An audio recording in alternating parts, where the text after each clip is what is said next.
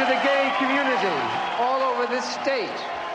My message to you is so far, a lot of people joined us and rejected Proposition 6, and now we owe them something. We owe them to continue the education campaign that took place.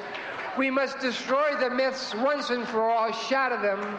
We must continue to speak out, and most importantly, most importantly, every gay person must come out.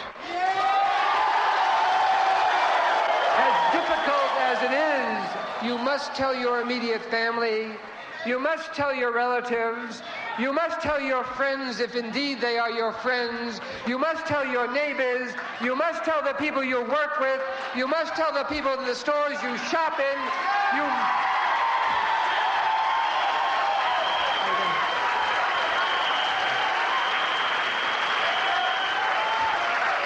And once they realize that we are indeed their children and we are indeed everywhere, every myth, every lie, every innuendo will be destroyed once and for all. And once, once you do, you will feel so much better.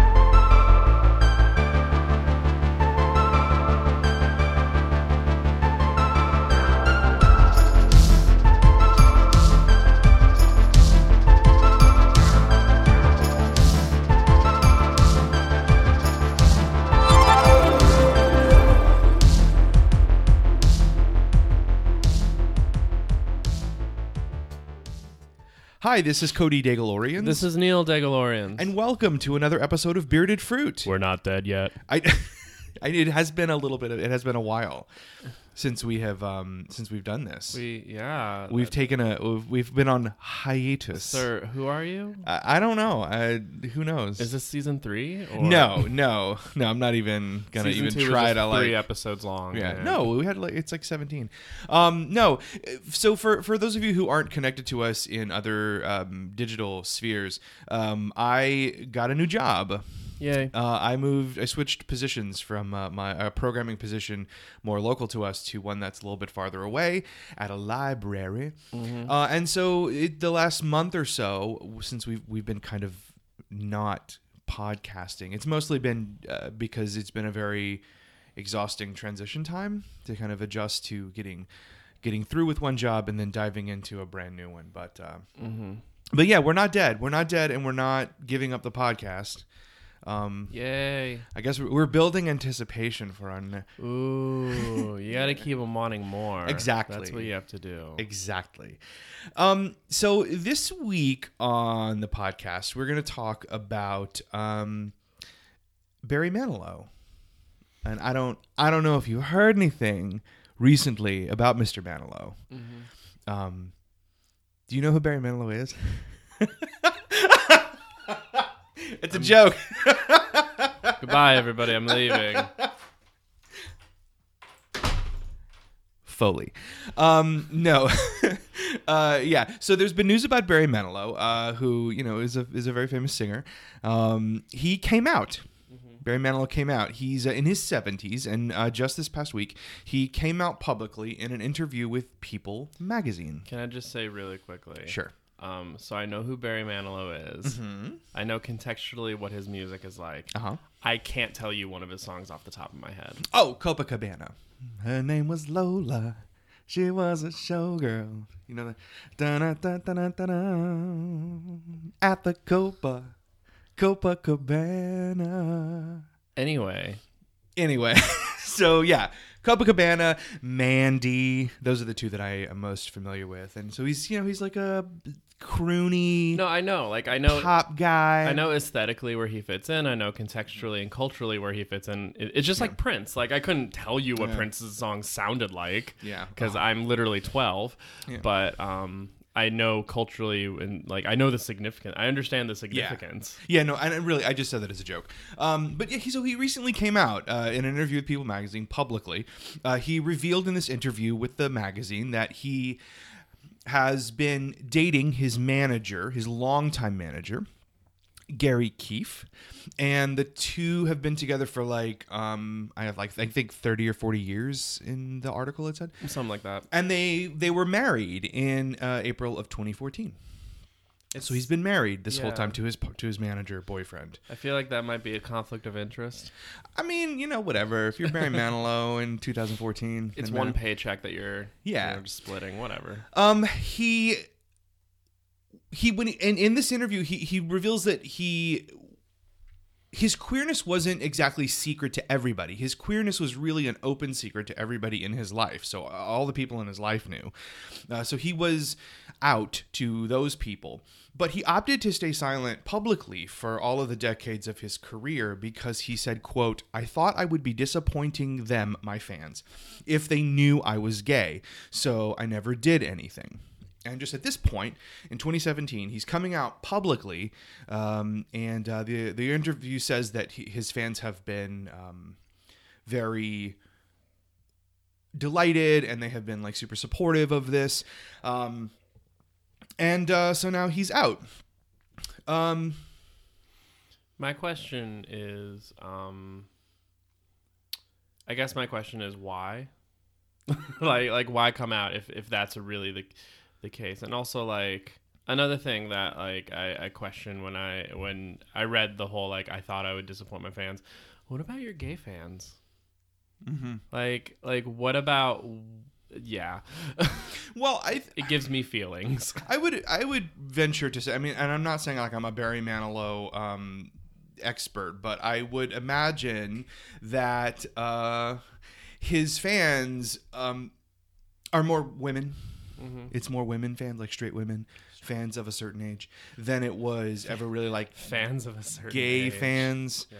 um I mean, I guess. but I do think like a lot of gay people just assume that he's like the gay community assumed rightfully that he was gay from like day one. I mean, Mhm.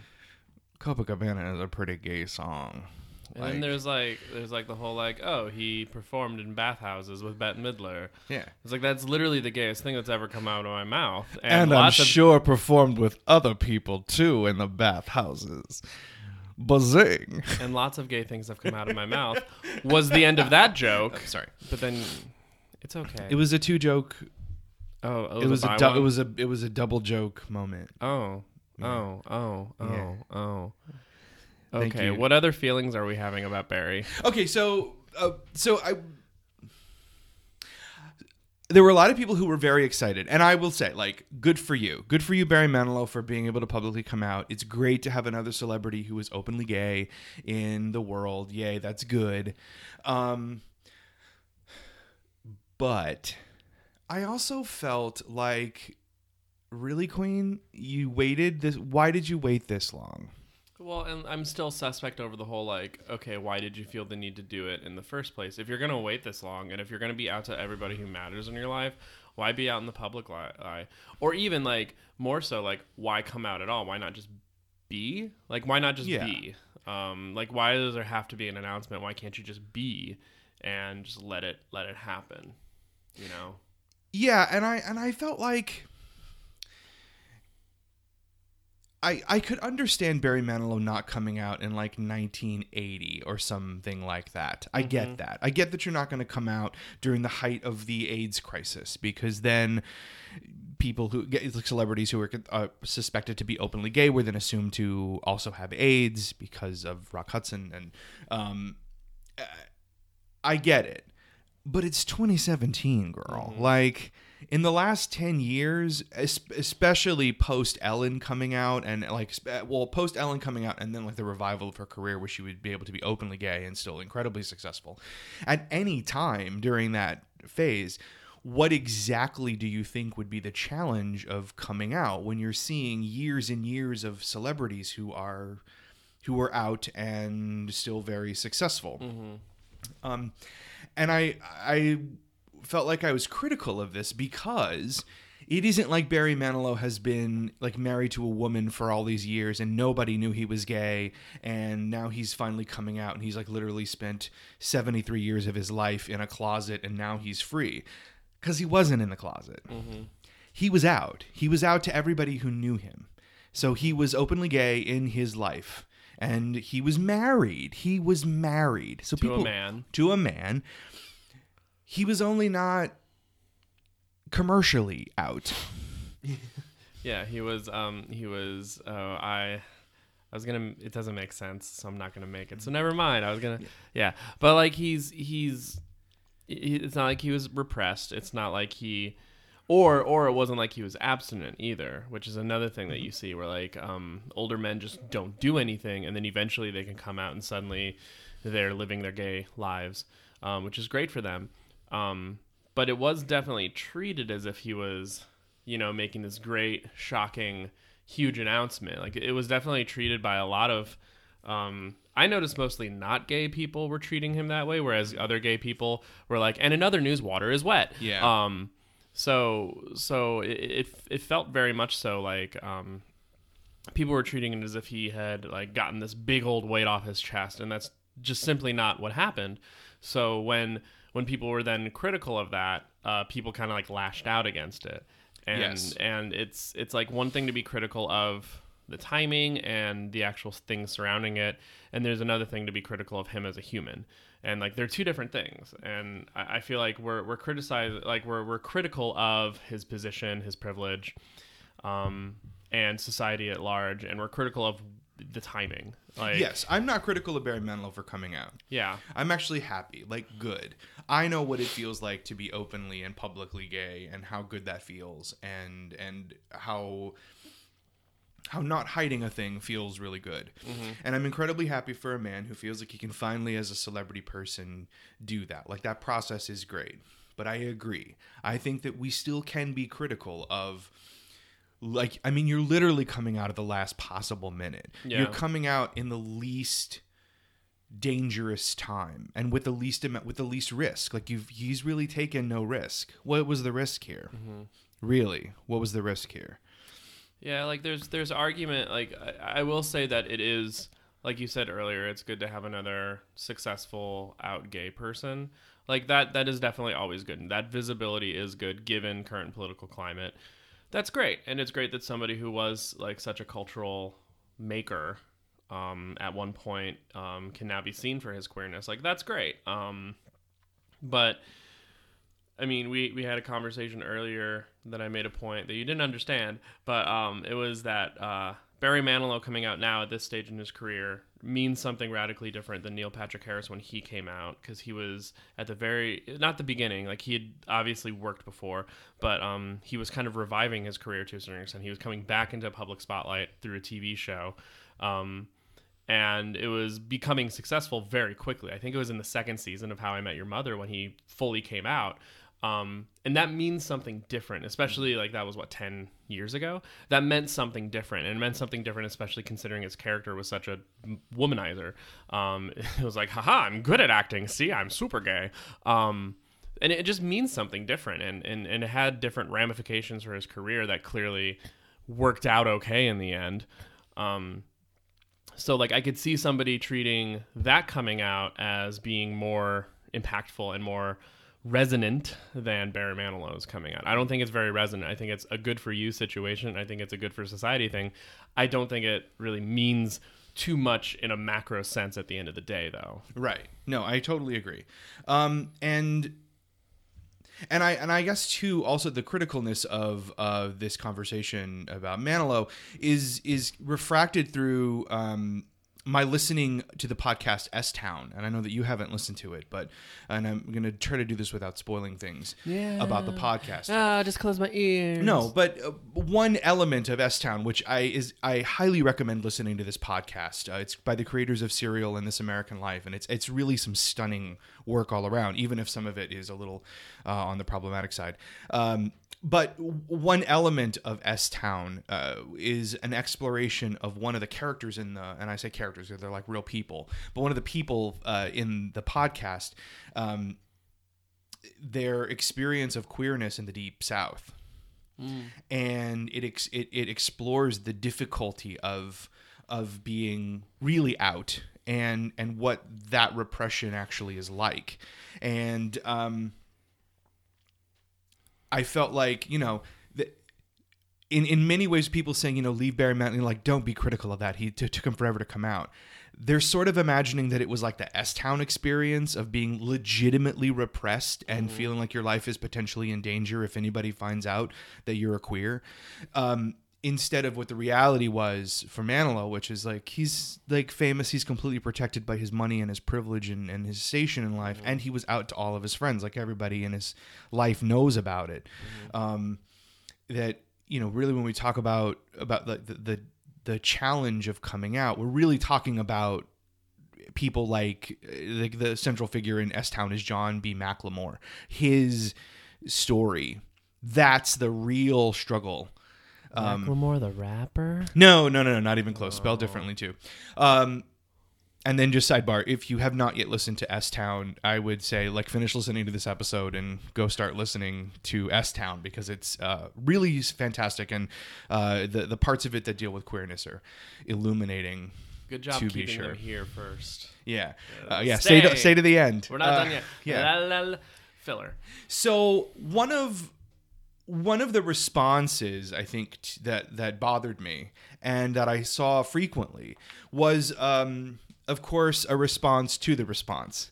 Uh, I saw a lot of people saying something that sort of circled around this notion that being critical of Barry Manilow coming out and being a person who's critical of Barry Manilow coming out is the reason it took him so long to come out. Like you're the reason.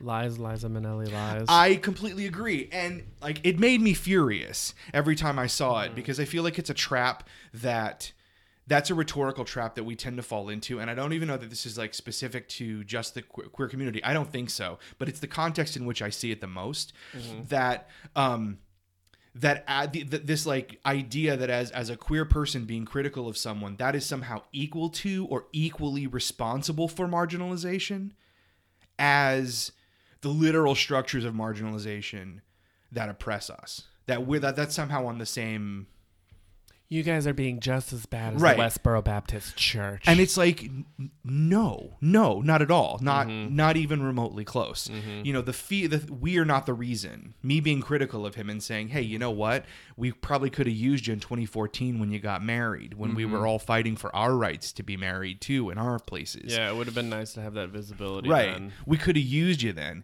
is not the same as institutional and system and systemic homophobia Mm-hmm. that that keeps so many queer people um, in the closet in more dangerous like- situations. It's also like coming from that, like, how dare you criticize anything queer kind of mindset where it's like, no, we can actually be critical of each other and ourselves. That's actually part of what makes people grow is the fact that like we are sus- we are suspect to criticism by doing this and we like openly welcome it. And when we do get criticized it's okay because we're adults who can handle that. Um and also because sometimes valid points are brought up and it's like wow cool. We didn't think of that um, and that's just what being any kind of a creator like you're you're open to that. So doing anything in the public eye you're open to some kind of response. Um, and when the response is something as like respectable as like hey like good for you. It would have been nice but good for you. Like what is there to complain about that? That's actually a very valid thing to say. It's like i put the milk back in the fridge. It took me six hours but i did it. Like you know like the milk like, is spoiled yeah. yeah. like I did the thing, but but I did the right thing. I did the right thing. So like you should not criticize me for not doing it when I should have done it.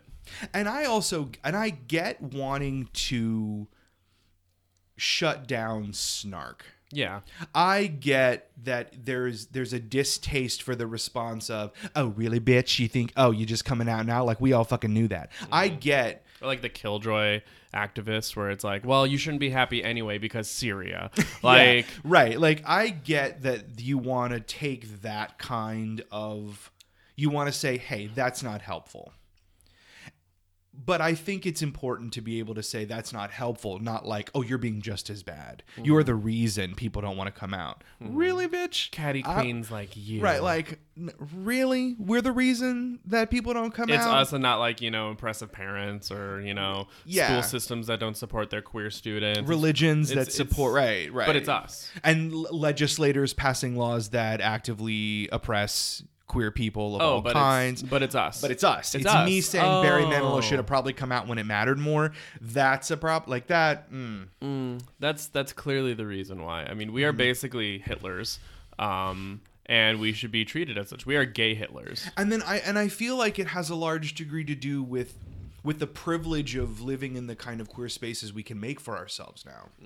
You know, I think that we often forget that it is not it is not universally common and it's not a long tradition of being able to carve out queer friendly spaces both in your real life and in a digital life where we can literally interact with people who are friendly and open to us and supportive and protective of us all the time. And at the same time, though, there's the caveat of being homogenous.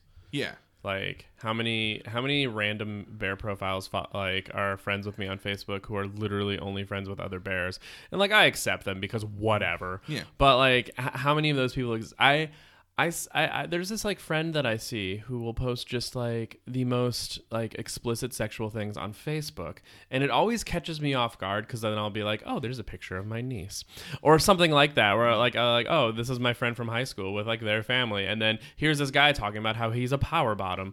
Like, good for you, sir, but clearly you have a mo- much more curated list of who you're friends with, Yeah. uh, people you've never met, like myself. Um, so like, good good on you, but also like that's a thing that happens where like like people just post pictures and it's just just other gay people or just other white gay people like let's be real.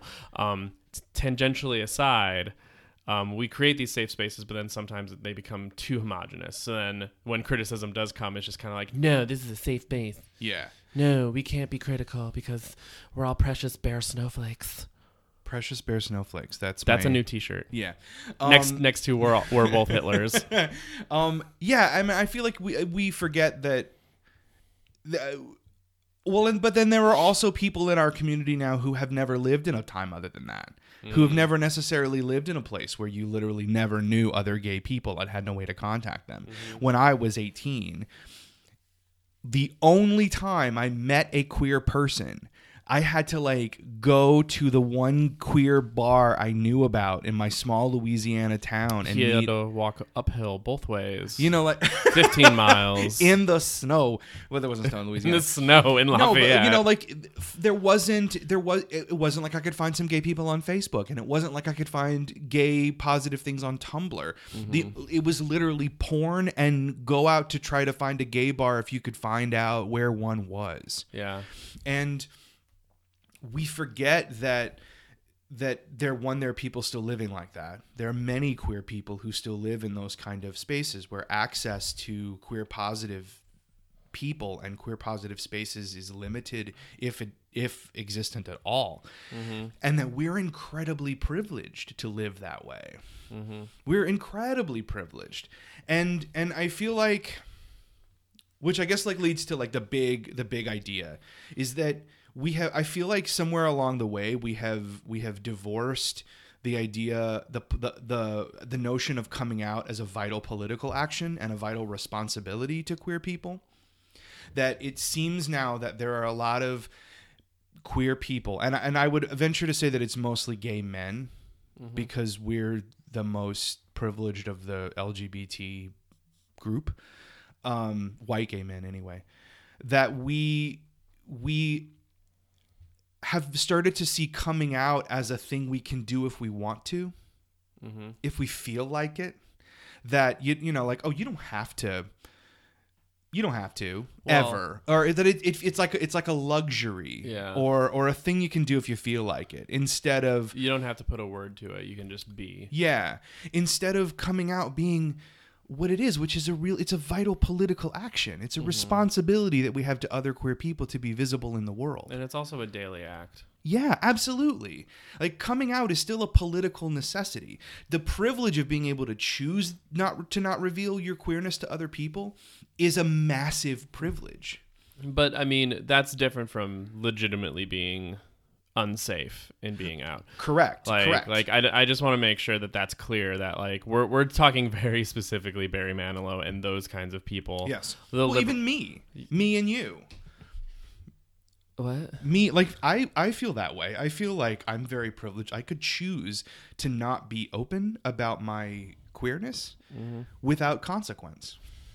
The consequence, my foot up your ass.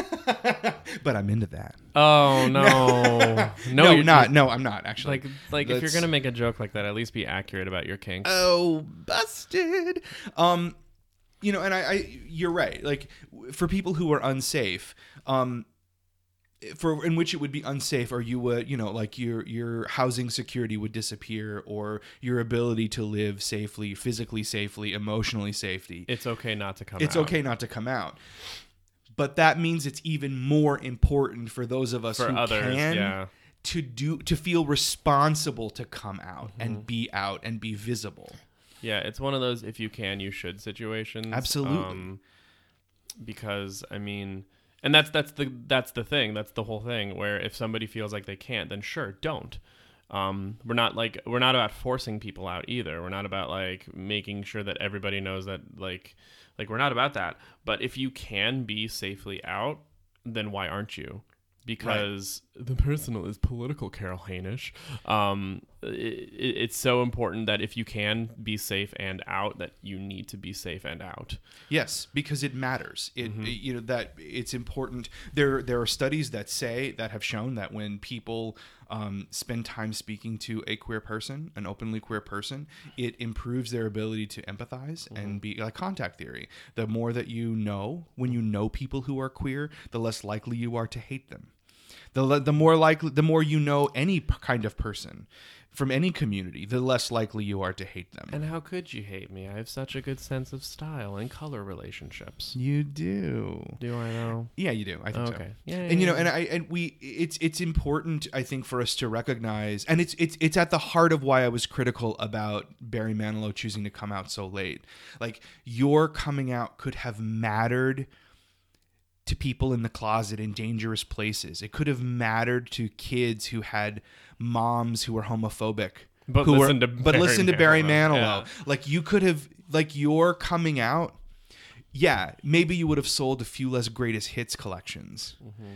But you could have helped lives. You could have helped the community that you're that you're a part of and that you know and your friends know and your your fucking husband knows that mm-hmm. you're a part of. You could help them. and that's not to say like, help me, Barry Manilow. You're my only hope. Right. But you're one of the But you're yeah yeah. There's there's always potential. There's always potential to to make positive impact just by being out and and alive and existent. And I feel that way about people who aren't famous. I think if you are queer, and I, like you said earlier, if you are queer and have the ability to be safely out, you should. Think about how many um, not only like uh, think about how many trans people that Laura Jane Grace helped by coming out and Yes. and also like on the flip side how many weird punk bros that like suddenly are okay with trans issues and understand and, and know about trans issues because of her yes. um and, and, and think about like like how how that has affected just like um punk scenes as well as just like uh, other lives. Because i mean when we saw her in cambridge there were lots of like androgynous people all around on like all ends of the spectrum and it was great. And it was wonderful. And it was also great to know that we were in a safe space Yeah, around yeah. all these like leather clad punk looking dudes. Totally. um it was great to know that's like oh well they like laura jane grace so they're going to be cool with us existing in this space. Uh, we can exist in this space with them because they're here for her. Um and there was there was that was like lovely to just be in that and we got to experience that because she came out yes. and we would not have been able to experience that otherwise And I, ex- you know, I'm not famous. I know, I know it's disappointing to you that what? right. I know you're you're really sad that I'm not famous. But but I'm I'm not a famous person, but I know in my experience many people for whom I was the first gay person they'd ever met. And like I know what I've vi- I have seen the transformative power of being an openly gay person. And you can actually take people who freely use the word faggot and were homophobic and change you can like your interaction with them could sometimes change them into people who are loving and accepting. And and well and that's where like our passing privilege comes in handy too because it's mm-hmm. like oh they're just a couple dudes Right. But you know, it, it's haha drag references. we still have a responsibility to our community to be open and to be out and to be visible. Because i think sometimes it can be easy to be complacent and think that the work is over for a lot of us. Um, but it it's not. There are still large parts of our community to who experience deep and and and profound amounts of marginalization. And barry you, me, we are in positions to help change that. We're in positions to help create space for queer people to live safely. Mm-hmm. And well, you're gonna hate me for saying this. It kind of makes me wonder if we should move back to the Midwest or if we should move to one of those spaces because, like, he, where what does that mean contextually here versus contextually elsewhere? What does us existing as queer people out and loud in frickin' Hartford, Connecticut mean versus Hattiesburg, Mississippi? Like, what does that mean? Dif- it's different. Conte- contextually, Yes. it's different. I mean, I think yes, absolutely. I feel like there's like there's some degree of guilt that I don't live in a place that is deeply homophobic where I can go out and make massive change in like my hometown or We're gonna Owasso, masks. Oklahoma or someplace like that. put on masks. We're gonna put on capes. We're gonna become the gay crusaders. but understand uh, but see and this is and it's why why whenever the presidential election happened we came back to this and why even though we've taken some time off i wanted to i knew we were to come back to this because in a way through this podcast we actually are in those places Yay! i mean we are We are everywhere. we are in places that need this conversation. And so even if we're not necessarily, you know, marching around the streets of some Oklahoma or Missouri town or Nebraska or Louisiana, are these conversations are being heard by people in those places. And so like a queer person, we've seen people who have said that this podcast makes it a safe space for them Yay! and and so we are you can live in connecticut and still change the world we just don't have to deal with it immediately in our daily lives and that's right, Johnny Mick Yale undergrad. You too can change the world from Connecticut. and i and i don't know i mean this is probably a larger more complicated conversation that i would be interested in having other people in on but i think to the um, you know dealing with privilege doesn't necessarily mean you have to actively remove it from your life I think if you have privilege, you acknowledge that it exists and do what you can, but you don't have to like acknowledge it exists and then move to Gueydan, Louisiana and be a drag queen. Like like you don't have to do that. I don't have to like move from my my place. I thought you said gay dong. and No, I was like, no. there's a gay dong. No, but it's Gueydan. Mais that's gay dong. yeah. May you go down to gay dong for the duck Festival. Um, I'm gonna unplug your mic. Man, no, I bet everybody wants to hear that Cajun accent though. As Y'all all been wondering that, yeah. Thank you for listening. No. no, I mean like I feel like privilege wise acknowledging it and doing the things that you can in your space are valid and it's not like you're being invalid by simply not erasing it. Just remember that while you go on to your new big fancy job. Remember that. Remember what you just said. Yeah. I mean, I'm working on it. Learning life lessons I'm through working. podcasting. Um, so that's the episode for this week. As always, um, we we are happy for those of you that are still listening and haven't abandoned us for other cooler podcasts like S Town. Did you leave? Come get back here, Jennifer with a PH. Jennifer, Michael. I see you listening to S Town. Tell me what you think. Damn Um, it, Isaac. Uh, we uh, we are so grateful uh, to everybody who is still supporting the podcast, and we will we'll do our best to get back into a super regular uh, swing of making podcasts. We're gonna start eating Activia. Yeah, We're gonna be super regular. yeah. Pure for men. What's that? You haven't seen those commercials? I, yeah, but I have no idea what it is. it's What is just it? it's a fiber supplement that makes Oh. people bottom better. And that's why they get drag queens to sell it, like Girl. Katya in Alaska. That's the whole point. Girl, that's too much for me. And it's not That's- enough. It's, It's maybe not enough for it's it's actually just right. me. Okay. Pure for men. And we will see you next week. Bye.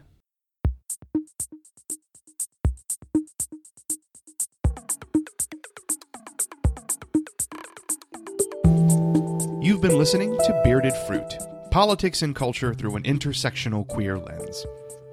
Now, if you enjoyed this week's episode, head over to our website, beardedfruit.com, to get more info about this week's show and to check out some of our other web features, like our weekly Ask a Dad advice column or our Fruit Stands section, which gives you ways to bring the bearded fruit conversation into your community. You can also connect with us on Facebook at Bearded Fruit and on Twitter at Bearded Fruit Pod. And if you have some feedback on this week's episode, or questions to ask us, or just want to share an idea for an upcoming episode, give us a call at 860 785 0633. And don't forget to subscribe to the podcast on iTunes or find us on SoundCloud. And as always, thanks for listening.